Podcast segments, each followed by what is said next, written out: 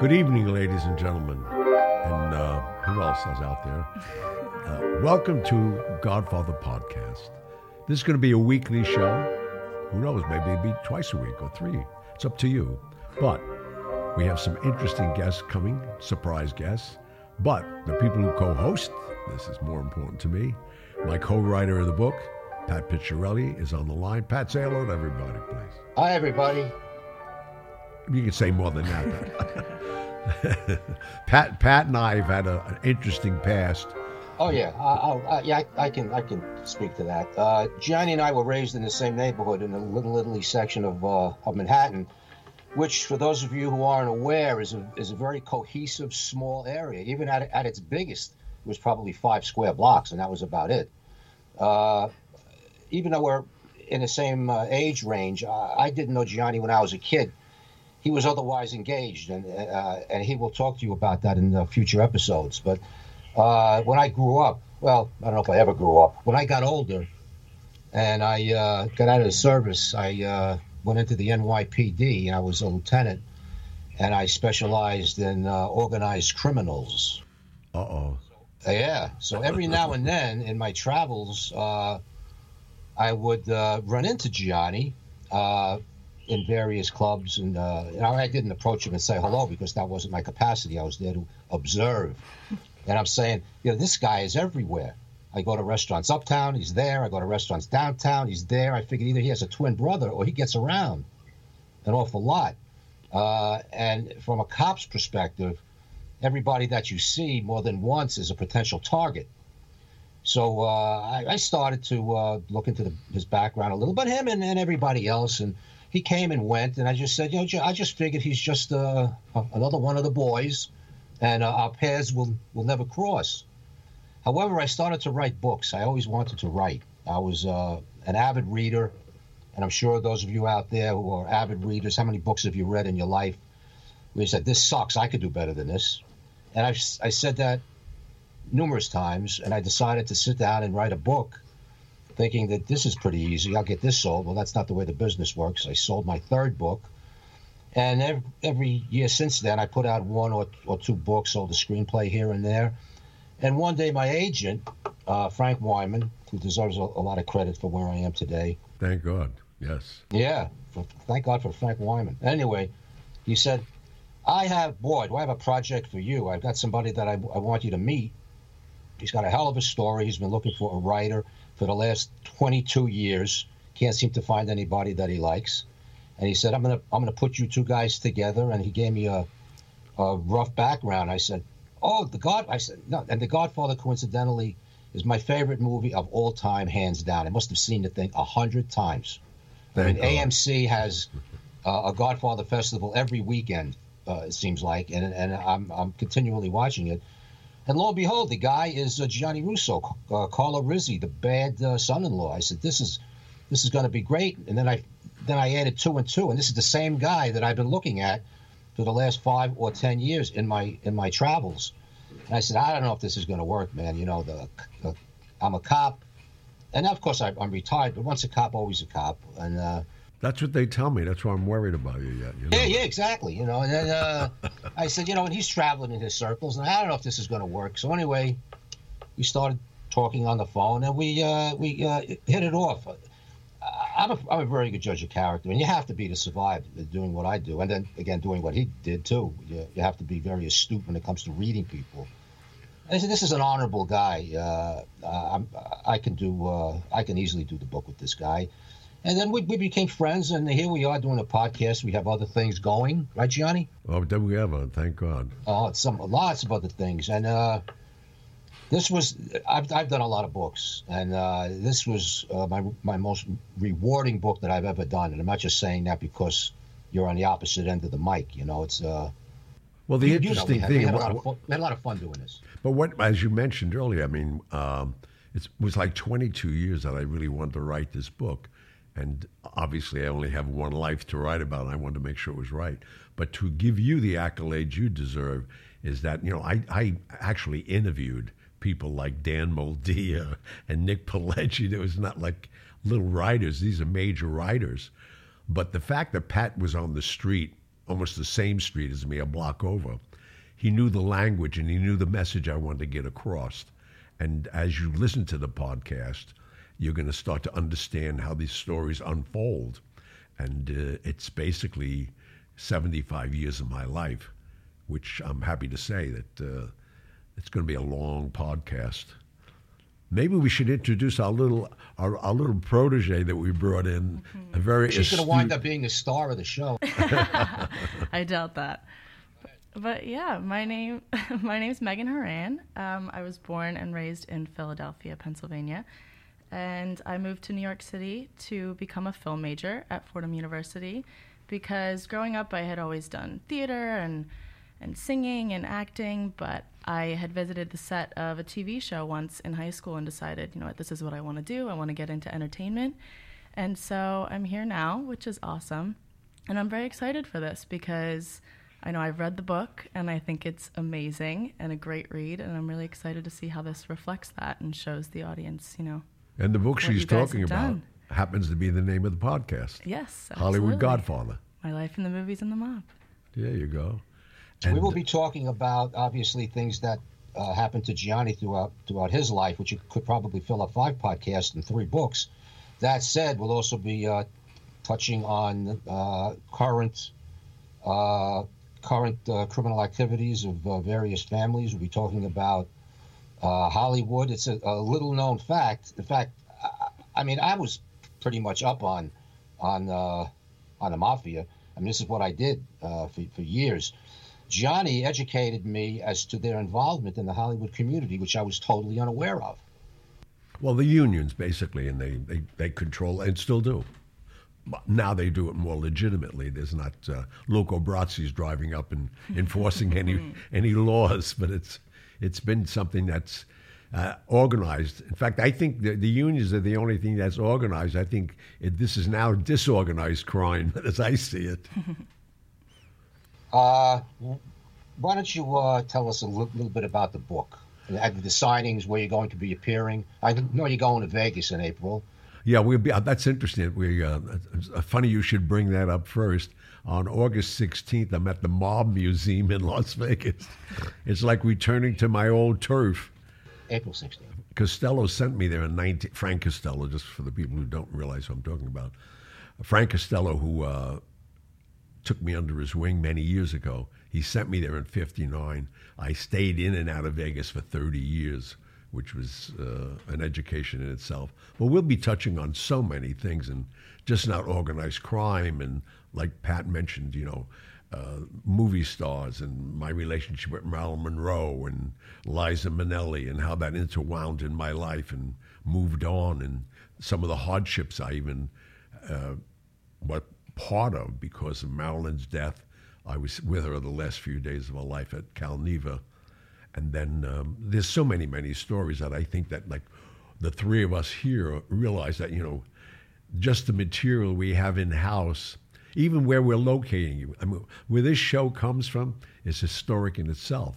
This building is on the Upper East Side, and it's uh, pre war, and was Frank Costello's phone room in hey, fact, Johnny, Johnny, can I interrupt you for a second? Sure, please. Just for the people who don't know who Frank Costello was. Okay.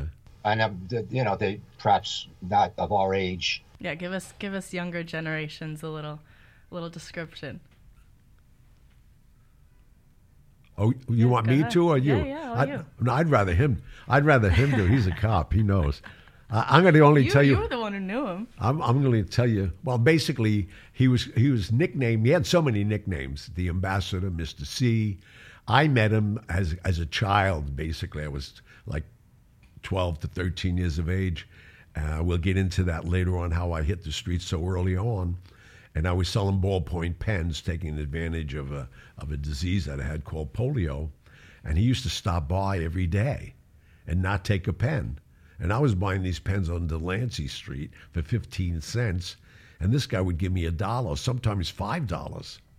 And. Um, but he wouldn't take a pen. Never took a pen.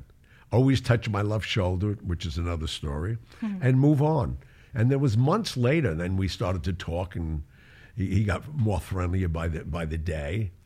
And then um, one day he said to me, "I want you to work for me from now on." I said, okay, what, I- what will I do? He said, I just do my messages, run, do my errands, run around. And that lasted from that day in, in, in the late, early, uh, late 50s, early 60s to 1973 until he died. So it was uh, an amazing run. Because of him, I met, you know, six presidents, three popes, it's, and on and on and on. It should also be un- uh, understood, Johnny, that, that Frank Costello was arguably the most powerful gangster in the United States in his time. Well, yeah, because you know he left. He was he was the head of the Genovese family for a while while Vito was in prison, and then when he came out, he wanted his family back.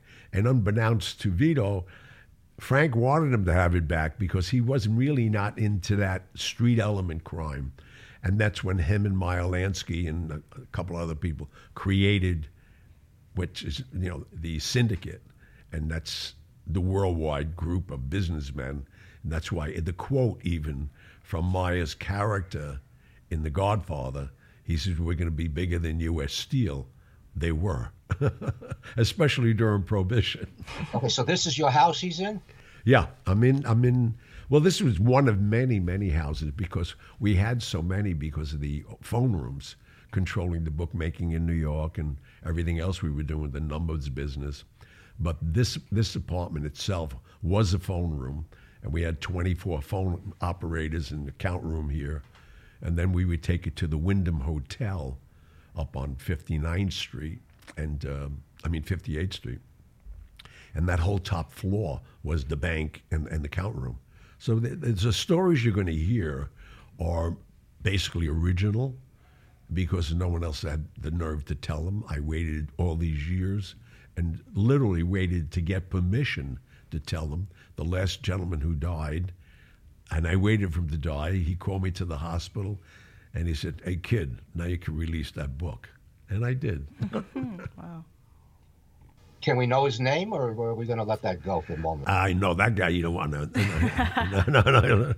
Now, you, you know, and the audience should should uh, know that some of the things that we're going to be talking about have never been spoken about. The public is totally unaware. We're going to be talking about aspects, for instance, of the Kennedy assassination, Oh my which God. uh, up until what we have to say, what you have to say, uh, have never been uttered before. No, and that you know that, that in itself. I mean, I I, never, I didn't know who the target was, and I was just a messenger carrying messages and money to people, and I found out the day of the assassination, unfortunately, that it was John F. Kennedy. Yeah, well, that's an episode unto itself. Oh my God, yeah. And, and we're going to talk about the uh, the shady goings on in the Vatican. And, and Megan, Megan's sitting here with her mouth open. I think she's in shock. It's really fascinating stories. It's insane. We're going to be talking about uh, Middle Eastern despots with billions of dollars that uh, you had to help move. We're going to be talking about so many things that, that the public is totally unaware of. Plus, we plan on having uh, guest speakers. Do we want to drop some names now, or should we let them wait? I think we'll let them wait. We have Keep it some major names.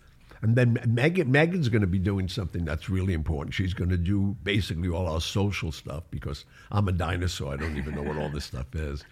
But we're going to offer our listeners to email us. We all have our own email address. So whoever you're more intrigued to or who you think you could speak out or write to, that's easier for you. And then each week we're going to have a mailbag and answer your questions. And um, no matter what they are, we are definitely going to answer them. Yeah, and we- and we uh, perhaps will answer them honestly. What do you think of that? oh no, definitely no. Oh yeah, absolutely. yeah, yeah.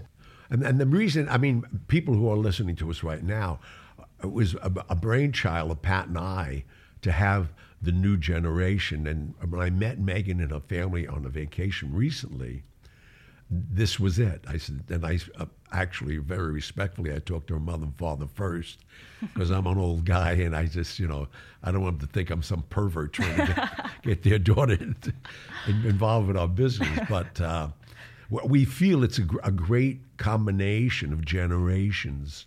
And because she's going to ask us questions we would never even think about. And she's going to be speaking a lot for the younger audience who has a curiosity of this life which I, I'm out all the time. I'm in different restaurants, and people are getting to know me more and more that I'm approachable. And there's so many young questions, like even your sons, Pat, when I met them, they there, there's so many so many inquisitive things out there we don't know about, and uh, we're going to be able to answer those questions honestly, the best we can, and uh, it's going to be a well-rounded show, I think, and represented by so many generations. You know, you once told me a, a great story, and you didn't even uh, realize that it was funny. You're traveling so much. You're working for so many charities. You're uh, you had your cabaret act. You, you, are a, a, great motivational speaker. If anybody uh, wants to uh, utilize your services, you know that they can contact us through email. That said, I called you one day and it sounded like you were in a car. So I said, oh, I, I, hear traffic noises. he said, Yeah, uh, I'm I'm I'm in a, I'm in, in this uh, limousine, and I said, "Where are you going?" And there was a hesitation, and you actually had to ask the driver where you were going because she had no freaking idea where you were going. and, and and and you said, "If anybody ever wants to whack me, all they have to do is pull up to the front of my building, honk the horn twice. I'll come out, jump in the car, and I'll take off, and they'll never see me again." That's how it's always happened in my life, though. Fortunately, because you know I, I don't drive because I, I, love to indulge in my own vodka. But uh, so I stopped driving over 50 years ago. It's, it's, it's, I think it's a smart thing to do. But with what you're just saying, there's always a car pulling up, and I just get in. and, and then, you know, and that's going to be my demise. I don't know, officer. He got in the car, and I, I don't know. Uh, we never saw him again. Always get the plate number, write it down, and throw yeah. it out. Yeah, yeah, just to be safe. And for the people like Megan that maybe they didn't watch The Sopranos enough, a whack, not. a whack is killed. right, I did figure that. I put that together. I put that together. Megan, you never watched The Sopranos? I never did. I didn't either. You called yourself an American? I never did. I never no, did. I guess I'm at fault for that. My parents were fans, but I've never actually watched it myself. You know, the only reason I didn't because you know my background in the mob I knew that Tony Soprano, being a family boss, would never walk down his driveway in his robe to get his own newspaper. He would have been whacked doing that every whacked. day. so I said, right, and I know David Chase well. David Chase wrote a movie for me many, many years ago when they had the uh, movies of the week, those 90 minute movies on ABC television. And he wrote, and people out there, you should. Uh, go on uh, IMGB or whatever, how you find these things. He wrote me a movie that I starred in for a 90 minute movie called The Dwarf in the Helium Hat. Oh. And it's really an interesting, not because it wasn't about me, but the characters and the way it was done. In fact, I used all my own clothes, my own Rolls Royces, my house, and everything because they brought me to sets. I said, my house is better than this. Come over my house. But, is that still available somewhere? Oh yeah, I'm no, it was Netflix or something. I'm sure. Yeah, the dwarf on the hill. Well, David Chase now he's so popular because he, you know, he created The Sopranos. In fact, he came to me and said, "I got something I want you to read," and I said, "What is it?" And he told me. I said, "No, I can't do that." I said, "I'm so involved in business, and I just finished." You know, a movie called The Godfather, and Godfather 2 and was working on a lot of projects. The last thing I wanted to do is a mob movie. I'm with them every night. let's uh, let's tell the audience a little bit about our uh, advertising philosophy. You know, eventually we're going to have advertisers, both uh, uh, uh Gianni's products, and he has very many books that I write. But we're going to have some outside advertisers. We're not going to take anybody just for the mere fact that they're paying us. We're going to take advertisers with products that we actually believe in. And we're not going to push anything on anybody that we either didn't try first or uh, or we uh, we're aware that has a good reputation. So that. Well, I think we wouldn't. Yeah, I think it's real important because there's so much stuff out there now, and everybody's endorsing everything. Fortunately, none of us need money.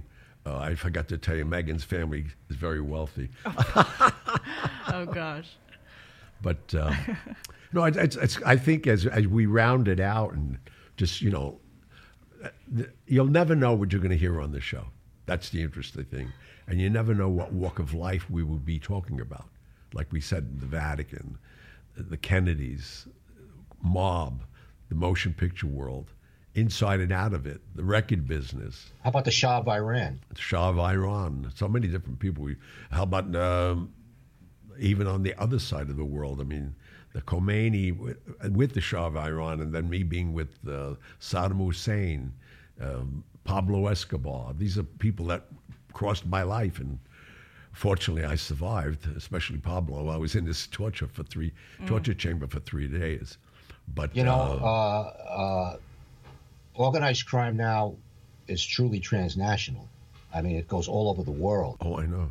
It, it's ju- just not a bunch of Italian guys sitting in a in a in an espresso cafe in Manhattan like it was in 1930. Oh no, not. I'm dealing with. I'm, I'm dealing with a lot of legitimate Albanians, and th- they bring that up, and, and even Russia, China. I'm dealing with Russia this week actually, but uh, like you pointed out, it's not the Italian mustache pizza anymore. You know, we're also going to do a short segment uh, every week about uh, books about uh, organized crime. Well, I'll be doing that, being the author and all. I, I uh, read voraciously. I'm glad you're taking that on because I don't read. We're going to have a, a, a wide variety of things that we're going to be speaking of. Now, this being the first show, we're just out uh, uh, laying out uh, what the what the format of the show is going to be, which we just did. Uh, Megan, would you like to tell everybody where they can reach us? Oh, absolutely. So we have a website up, HollywoodGodfatherPodcast.com, and that's when you can find each of our emails to contact us, and we'll be answering those on air. And yeah, that's You could stay in touch with us on, on, on the website and everything else you want. right. I mean, Gianni and I both have Instagrams where I'm sure we'll be posting photos and updates on when the shows are up. constantly. That's her job. Right, of course. And I'm I'm I'm always, I'm always on Facebook and Instagram myself. I'm finding Yeah. I'm finding people. I didn't realize how interesting that is. People are contacting me from customers of my restaurant in Las Vegas, State Street, which was legendary. 30 And, years uh, ago. Uh, oh my God! Now well, I closed. I closed it in '89. So, so that that I mean, Well, and and we we saved the most important thing for last. So hit the subscribe button. oh, that's right. Yeah. Extremely uh, important for our longevity. And uh, write us a, a review. You know, good, bad, or indifferent. We want to hear what you have to say about this podcast. Any suggestions that you might have that we can act on. Uh, we'll be happy to do it if it uh, fits into the realm of what we're talking about. Uh, subscribe button, very important. Absolutely. And, and more important, and as Pat's saying, when you start to listen to us and start to understand who we are, uh, our book will be out March 12th worldwide by St. Martin's Press. So it'll be in every Barnes and Noble. So when you start reading the book, if you have questions, you can generate them from the book, the stories, and if there's any guests that are still alive, movie stars, friends of mine, if you suggest them, we'll try to get them on the air. Absolutely. And there are more books to come. That's for sure. Yes. it's exciting. Well, we're going to say goodbye for now. And um, it was great getting to know you. And please tune in and let's have a long future together. God bless you. Good night. Good